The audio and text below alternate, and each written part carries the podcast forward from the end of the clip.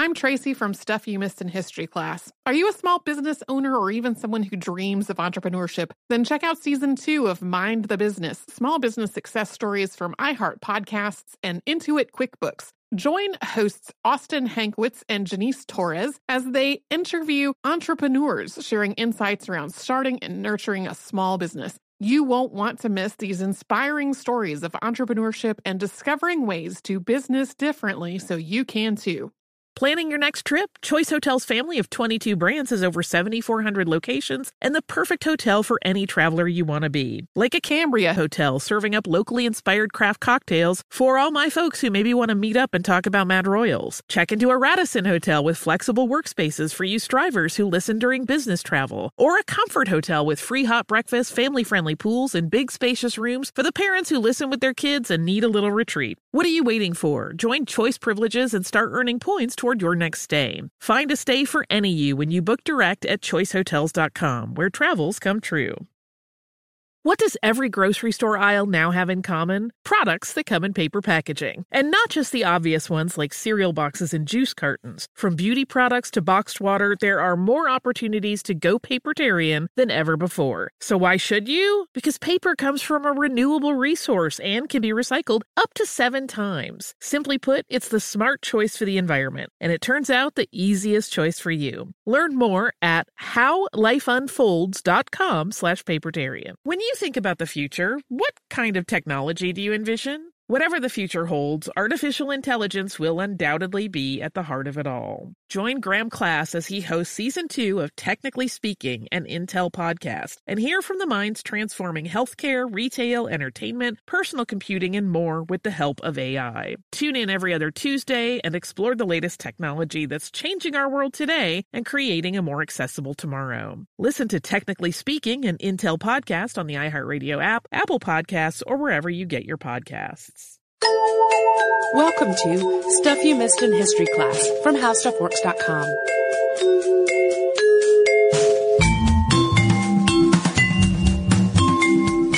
Hello and welcome to the podcast. I'm Tracy V. Wilson. And I'm Holly Fry. We have an interview today.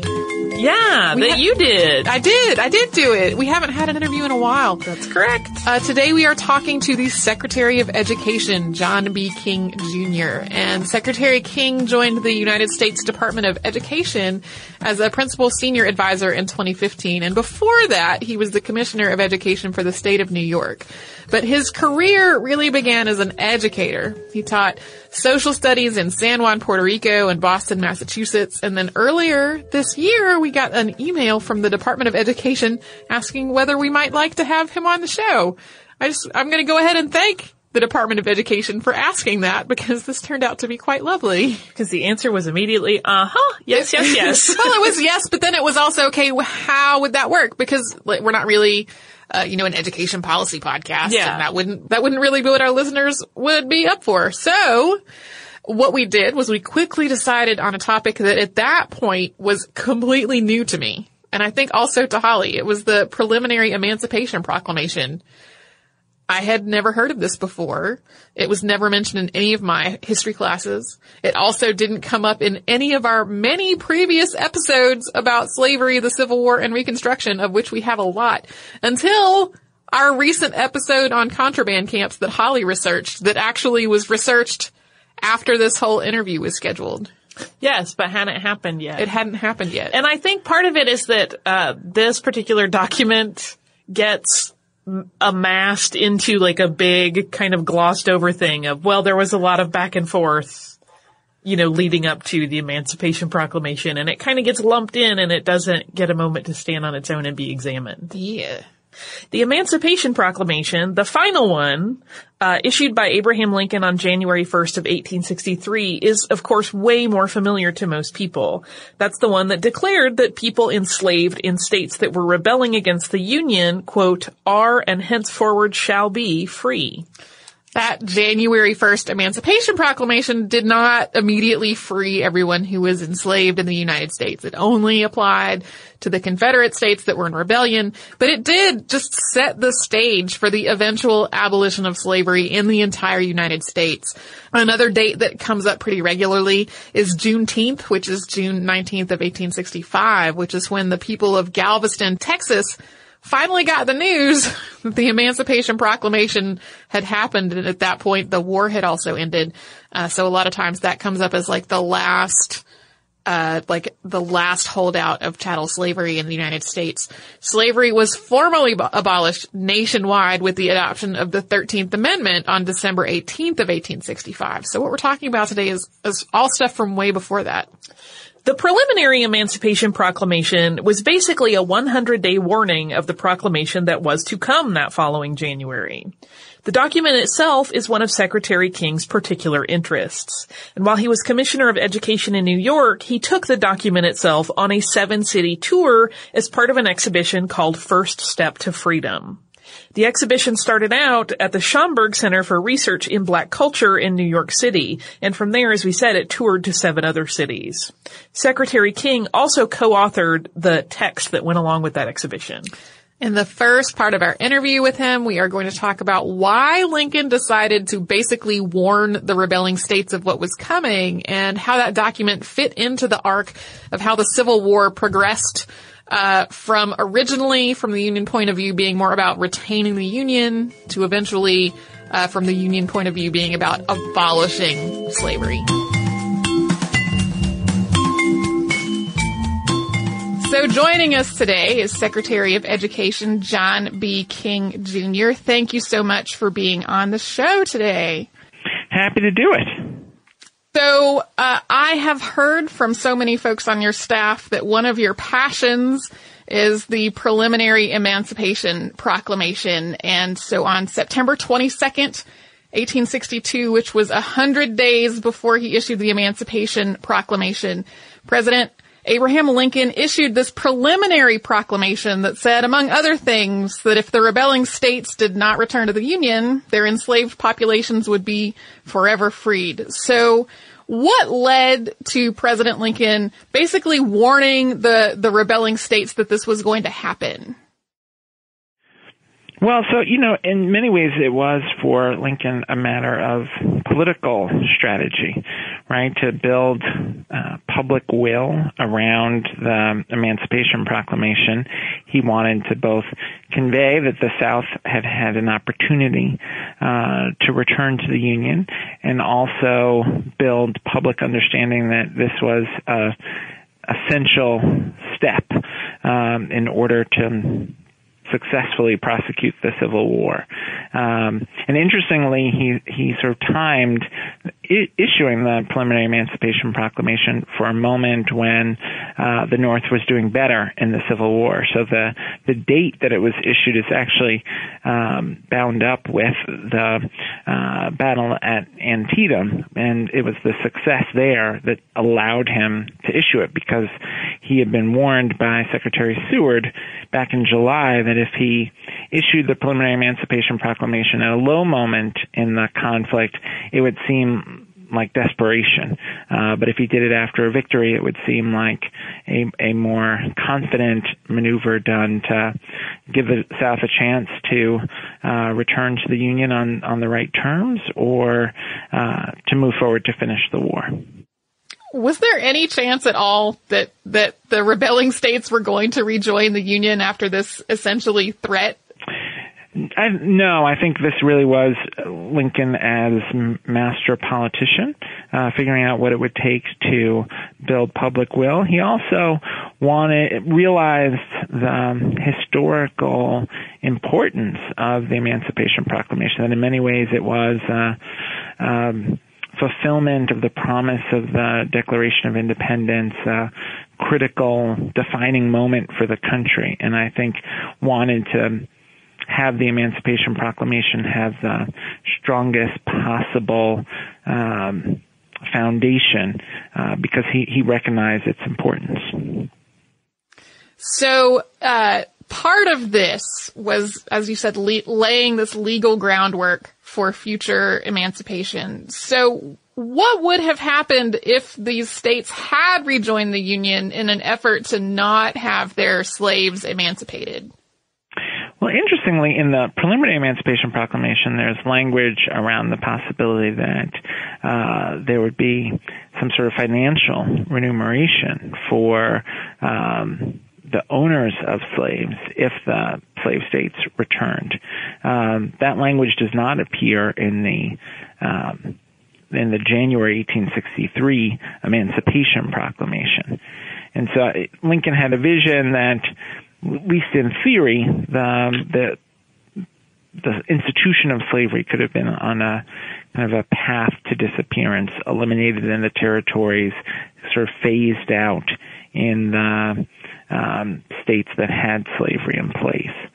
Um, but I, but I think ultimately, Lincoln understood that this was a step that would ultimately change the nature of the war and make the war fundamentally um, not just about protecting the Union, but about ending the institution of slavery. Oh, and that really leads really well into my next question, which is at the start of the war, several slave states had basically promised that they would secede if Lincoln was elected. And so then he was elected and they did secede. But from Lincoln's point of view, the war at the beginning was not really so much about slavery as it was about preserving the Union. And it was like the focus gradually became, it came around to the abolition of slavery as the war progressed. So where does the preliminary Emancipation Proclamation fit into this arc of of moving from it being about preserving the Union to also being about ending the institution of slavery? You know, it's an interesting question and one that that really the scholars of Lincoln have debated. So there's one view that is that Lincoln always intended to uh, make progress towards the eventual abolition of slavery, um, but was a savvy and thoughtful politician. Understood that the first step was to not have slavery expand into the into the territories.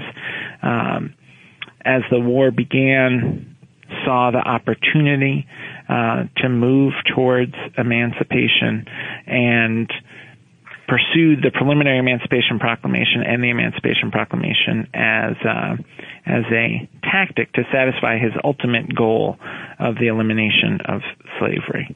Um, so that's one view. Another view is that Lincoln was most focused always on preservation of the Union and and would have uh, chosen that above all else. And you know, there's of course the um, you know the famous language from Lincoln where where he tries to make that make the point that he would um, preserve the Union above all else, whether that was with or without the institution of slavery.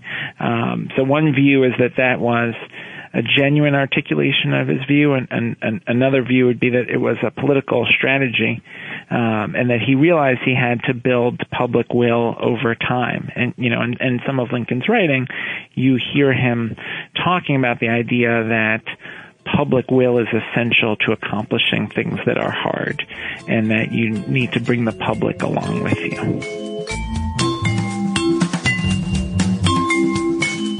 So I love this idea of the president needing to bring the public along with him as he and the nation were gradually moving toward abolishing slavery. That idea has been present in so, so many social changes we have talked about on the show before. Like we've talked about some really difficult times in the United States where a change needed to be made and it took a while to bring the people along to be more on board with the change. So it's really interesting to talk about this document as one piece of a more gradual attempt to, to change the public view, uh, to the idea that abolishing slavery was really something that needed to happen entirely. It is. It's, uh, you know, we often think about this period, I think, particularly in history, uh, in a way where it, it gets taught in a very black and white way. And I don't mean that to be punny, but it's like this happened and then everybody got it and then this happened and everybody, and it's like, no, no, no, no, no. no. It was a slope or like it, none of these steps were immediate. They were not, you know, like, a door opening or closing. It was all like gradual. You really had to like co- coax it through its processes. So then continue the coaxing for more than a century afterward. So, uh, Uh, we are going to take a brief break for a word from a sponsor before we get back to talking to Secretary King.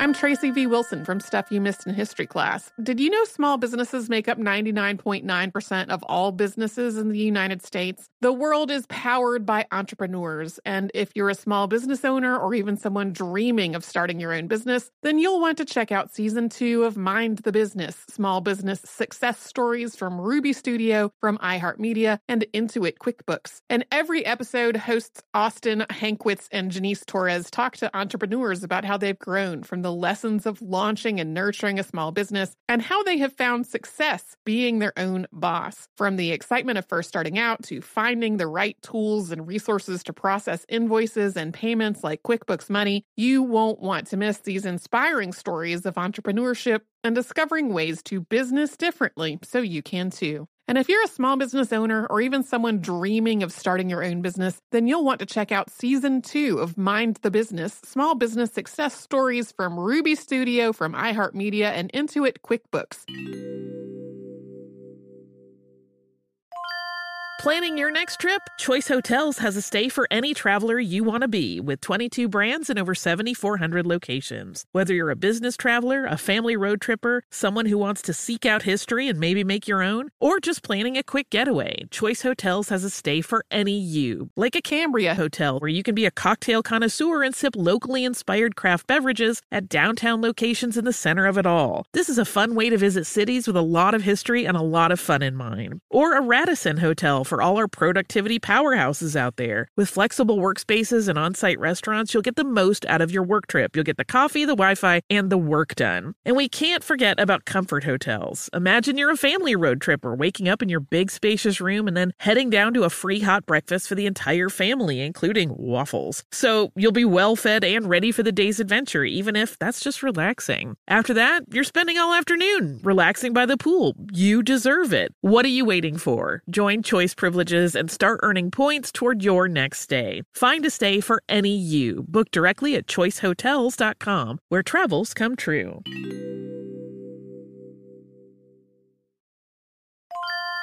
If you use paper, you're a human. But if you choose paper, you're a papertarian, someone who lives a paper based lifestyle because it has a positive impact on the planet. And also because it's the easiest choice you'll make all day. Seriously. It's as easy as reaching for boxed instead of bottled water. It's as easy as opting for beauty products that come in paper packaging. It's as easy as grabbing eggs in a cardboard container. And that's all in one trip to the grocery store, which, if everyone's being honest, you were planning to go to anyway. But paper isn't just an easy choice. Papertarians know that it's the smart choice too, because paper comes from trees, a renewable and sustainably managed resource, and paper products are designed to be recycled. In fact, when you choose products that come in paper based packaging, those fibers can go on to be recycled up to seven times. So why wouldn't you go papertarian? Learn more at howlifeunfolds.com slash papertarian.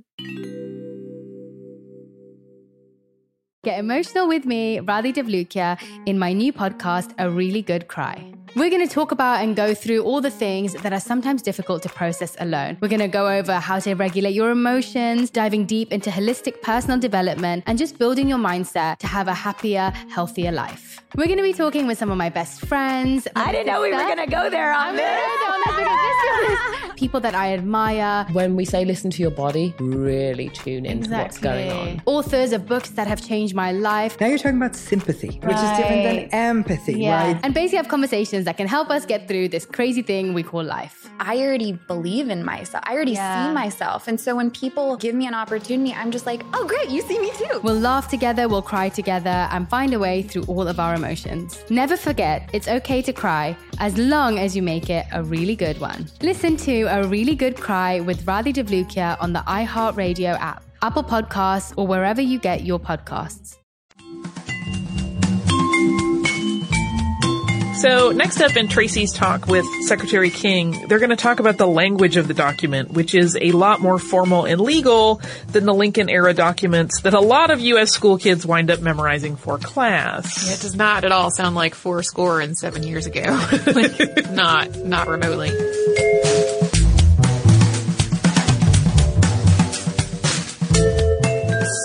One of the things that I think a lot of people remember most about Lincoln from their just regular history classes is the Getty, the Gettysburg Address. And that is an address that you would probably describe as being beautifully written. It has this almost poetic flowing language.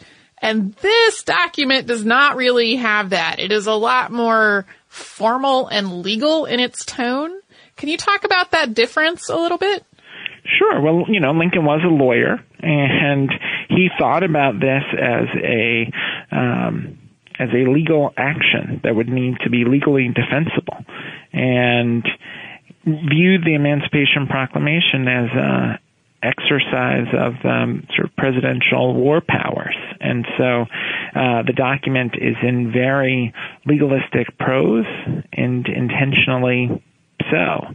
And he took great care in personally authoring uh, the document and the version of the preliminary emancipation proclamation that um, the New York State Library has, um, the original in Lincoln's own hand, even has uh, cut and pasted sections from the Confiscation Acts. Uh, where you can see that he literally cut them out and pasted them, and there's even a spot where you can see uh, Lincoln's thumbprint in glue um, on the document.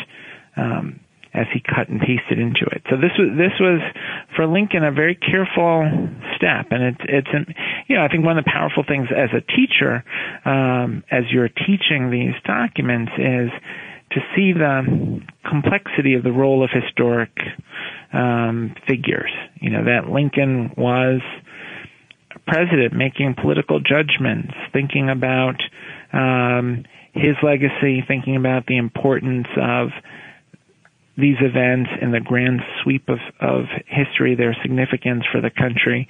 He he wanted to make sure that that emancipation succeeded. He wanted to make sure he built public support, uh, that he had a strong legal position, and that he could navigate to emancipation uh, while preserving uh, the role of the border states that were members of the Union. So this was all very, very carefully executed by, by Lincoln. The first time that I actually read this, it was a transcript of the document because I have a very hard time with historical handwriting. And I didn't realize until much later that those sections of the previous acts were literally cut out and pasted to the document. And that quickly became one of my favorite things about it was that he, he cut it out and pasted it on there so it would be exactly the word for word and then also not have to rewrite the whole thing. Yeah, yeah, old fashioned before before uh, long before the the cutting and pasting of, of Microsoft Word. Yep. Uh, so there is there's one copy of this document that's in the president's own handwriting. What happened to that physical copy once he signed it? Well, so uh, you know later the the document was. Um, donated to a commission that was set up for the care of soldiers, medical care of soldiers. And that commission then held a auction and an abolitionist per- won the documented an auction. He bought a lot of tickets in the auction and or raffle, and then the New York State Legislature uh, allocated funding to buy the document from him, and that's how it came to be in the possession of New York State. And uh, New York State has periodically shared the document with the public. And when I was state commissioner in New York, I was privileged to be a part of an effort where we uh, developed an exhibit with the preliminary Emancipation Proclamation and also a speech that uh, Dr. King gave on the uh, 100th anniversary of the preliminary Emancipation Proclamation. And we built an exhibit for kids um, with the two documents and uh, took it all around the state. And it was during the time that the Lincoln movie was coming out, and there was a lot of interest, and, and we had uh, thousands of, of people and um, thousands of uh, students from schools all over the state come to see this exhibit and come to see the document, and you can really see people's uh, appreciation for um, Lincoln in their enthusiasm, just just to stand in the same space as as this document.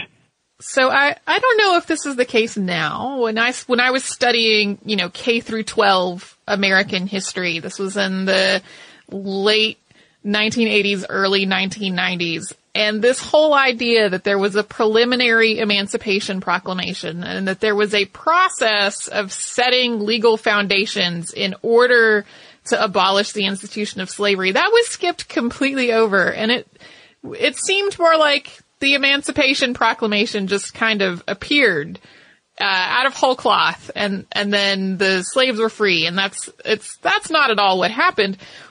Why do you think so much of that process is omitted from so many history lessons about the Civil War and the abolition of slavery?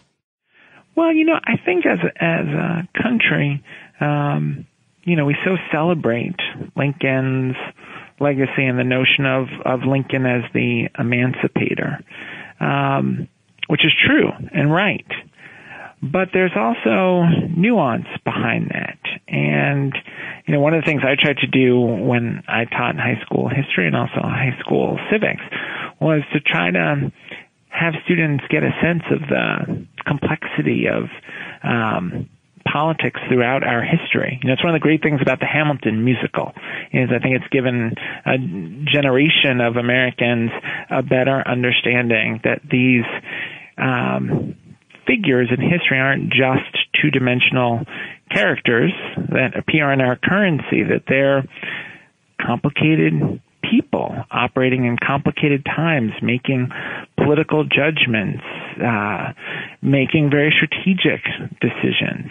And, you know, from my perspective, it makes um, Abraham Lincoln even more heroic because you understand that that that he had to have a carefully plotted legal strategy, a carefully plotted political strategy uh, to accomplish um, emancipation and and ultimately to win the Civil War. Um, yeah, it's one of the nice things about uh, some of the recent um, books and study on uh, Lyndon Johnson and the path to the Civil Rights Act and the Voting Rights Act. Um, you know, these important achievements are um, the product not of uh, sudden inspiration, but rather careful execution by um, very capable politicians. And sometimes the word politician is put in a negative light, but Abraham Lincoln was a very, very capable politician.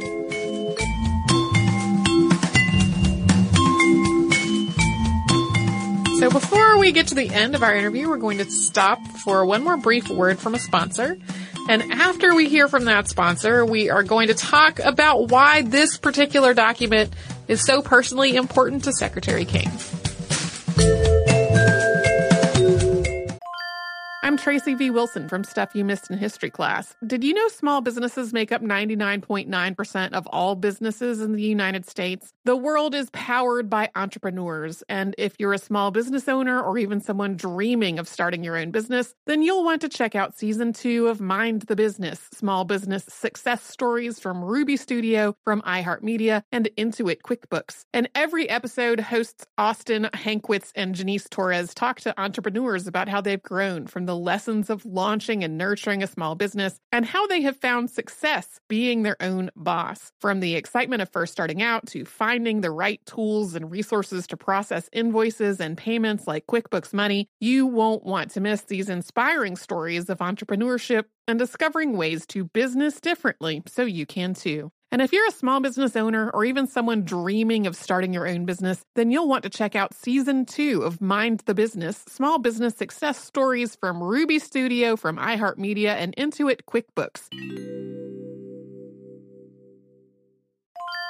Planning your next trip? Choice Hotels has a stay for any traveler you want to be with 22 brands and over 7,400 locations. Whether you're a business traveler, a family road tripper, someone who wants to seek out history and maybe make your own, or just planning a quick getaway, Choice Hotels has a stay for any you. Like a Cambria Hotel, where you can be a cocktail connoisseur and sip locally inspired craft beverages at downtown locations in the center of it all. This is a fun way to visit cities with a lot of history and a lot of fun in mind. Or a Radisson Hotel for all our productivity powerhouses out there. With flexible workspaces and on site restaurants, you'll get the most out of your work trip. You'll get the coffee, the Wi Fi, and the work done. And we can't forget about comfort hotels. Imagine you're a family road tripper waking up in your big spacious room and then heading down to a free hot breakfast for the entire family, including waffles. So you'll be well fed and ready for the day's adventure, even if that's just relaxing. After that, you're spending all afternoon relaxing by the pool. You deserve it. What are you waiting for? Join Choice privileges and start earning points toward your next stay. Find a stay for any you. Book directly at choicehotels.com, where travels come true.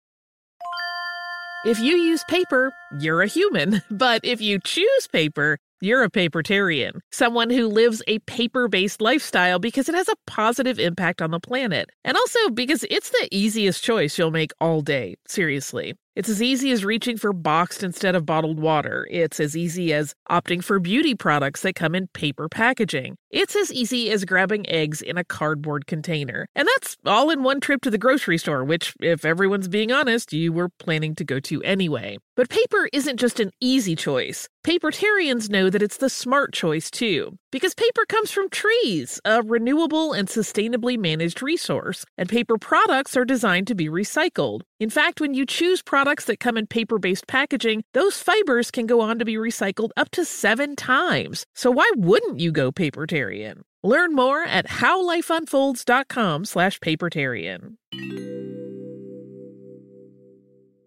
Get emotional with me, Radhi Devlukia, in my new podcast, A Really Good Cry. We're going to talk about and go through all the things that are sometimes difficult to process alone. We're going to go over how to regulate your emotions, diving deep into holistic personal development, and just building your mindset to have a happier, healthier life. We're going to be talking with some of my best friends. I didn't know we were going to go there on I'm this. People that I admire. When we say listen to your body, really tune into exactly. what's going on. Authors of books that have changed my life. Now you're talking about sympathy, right. which is different than empathy, yeah. right? And basically have conversations that can help us get through this crazy thing we call life. I already believe in myself. I already yeah. see myself. And so when people give me an opportunity, I'm just like, oh, great, you see me too. We'll laugh together, we'll cry together, and find a way through all of our emotions. Never forget, it's okay to cry as long as you make it a really good one. Listen to A Really Good Cry with Radhi Devlukia on the iHeartRadio app, Apple Podcasts, or wherever you get your podcasts.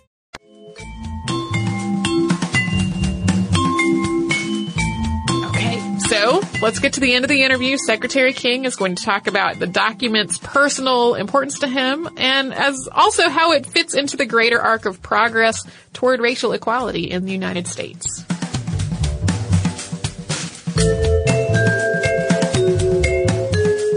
So every person I spoke with while arranging this interview with you talked about this document being really important to you.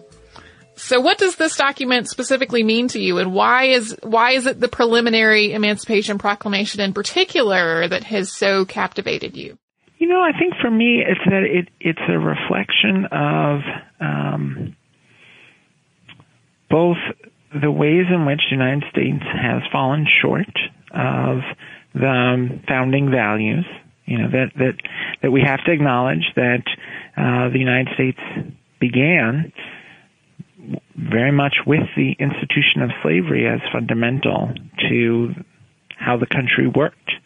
And there was a real tension between the institution of slavery and the promise of the Declaration of Independence and the and the, and the notion um, the notion that all men are created equal. And so there was this gap, and we all, as Americans, need to appreciate that complexity of our history around issues of race. Um, at the same time, the document also illustrates um, and something the president often talks about that the trajectory of America is towards greater equality, greater opportunity uh, over time. And so this period, the um, Civil War and Reconstruction, are really a second birth of the United States. You know, when you look at the 13th, 14th, 15th Amendments, which were really products of the Civil War and Reconstruction, um, they expanded the definition of American equality and American democracy. And this document was very much a part of that journey. And then the last piece is this document is also about the complexity of government, the importance of leaders, um, figuring out how to bring the public along on things that are hard, uh, the importance of um, leaders having a good political strategy, a good legal strategy, um, as well as uh, moral higher purpose. And uh, Lincoln really combined all of those things, and you see that very much in this document and the and the eventual January Emancipation Proclamation, January 1863. So is there anything else about this document or its history that you really think that listeners to our show should know? Hmm. Um, you know, I, I, the one thing I would say is just uh, speaking as a teacher, I just think there's so much power in students engaging with primary source documents. And it's one thing to read, uh, you know, a textbook and what the textbook might say, but it's another um, to delve into a historical document and really appreciate um, what the author was trying to accomplish, the choices the author made. Um, you can imagine a, a powerful unit comprised of this preliminary Emancipation Proclamation, the uh, Emancipation Proclamation of January 1863, the Gettysburg Address, uh, the second inaugural address, the 13th, 14th, 15th Amendments, you know, just study through those powerful historical texts, and it can uh, be a way to inspire students, uh, both about um, literacy and about social studies. Uh, it also can be a way to help students see um, the nuances in our history. Thank you so much for taking the time to, to speak with us today. It was a pleasure to have you on the show. Thanks. It's fun to talk with you, and thanks for what you do, uh, making sure folks are are learning about our history.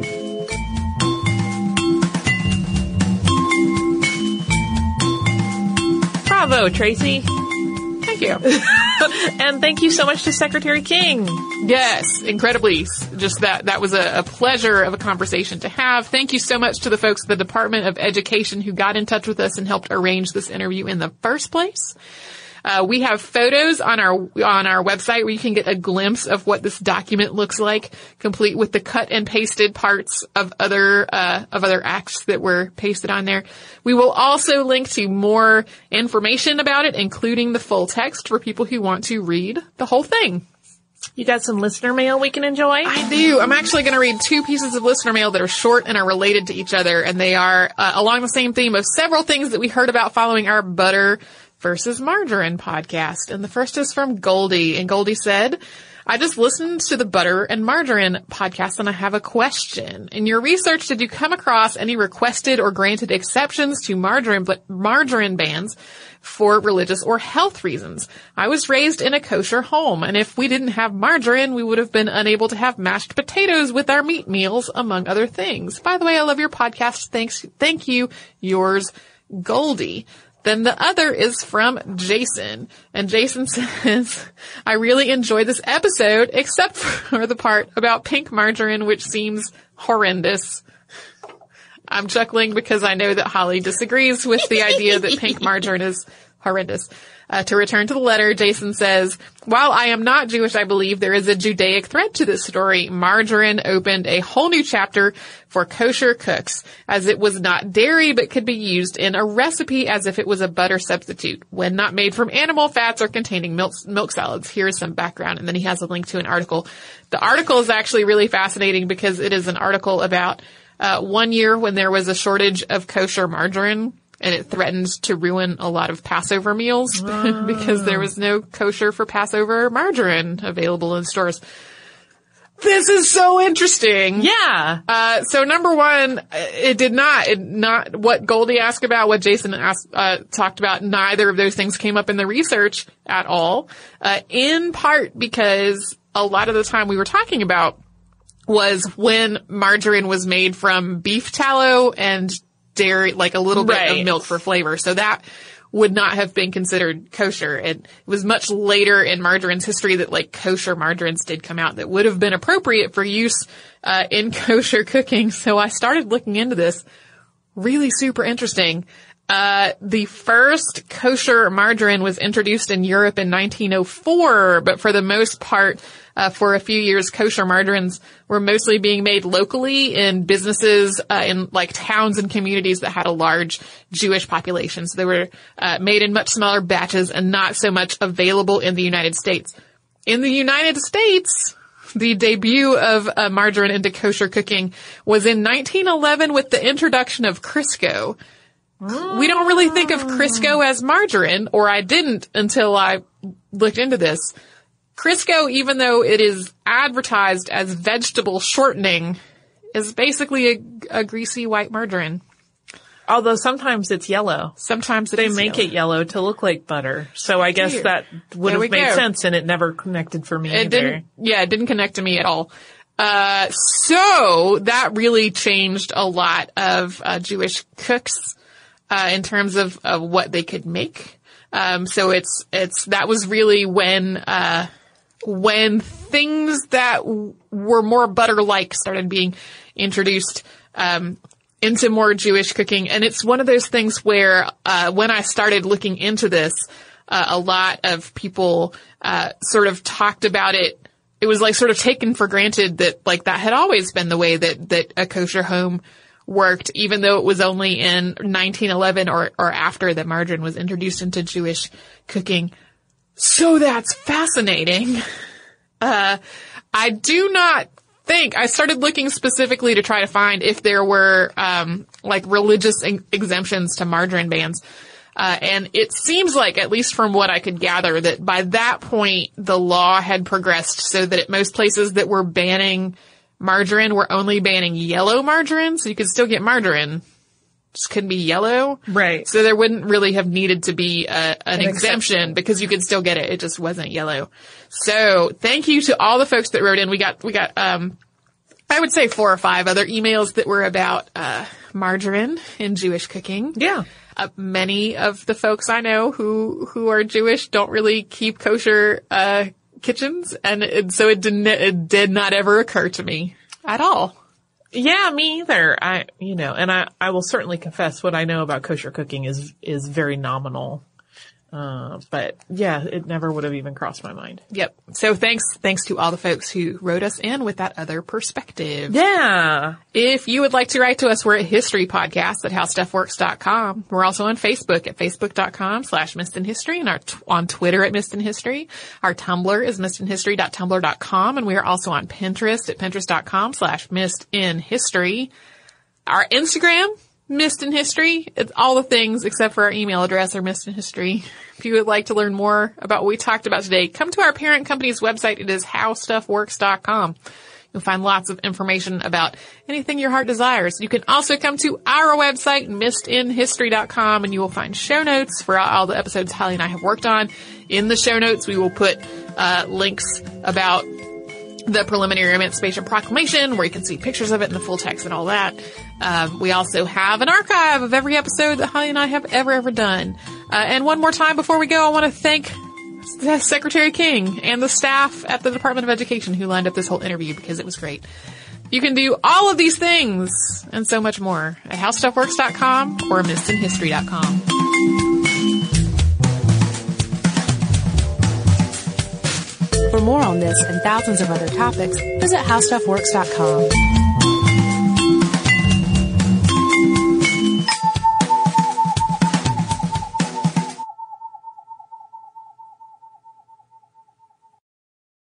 Get emotional with me, Radhi Devlukia, in my new podcast, A Really Good Cry. We're going to be talking with some of my best friends. I didn't know we were going to go there on this.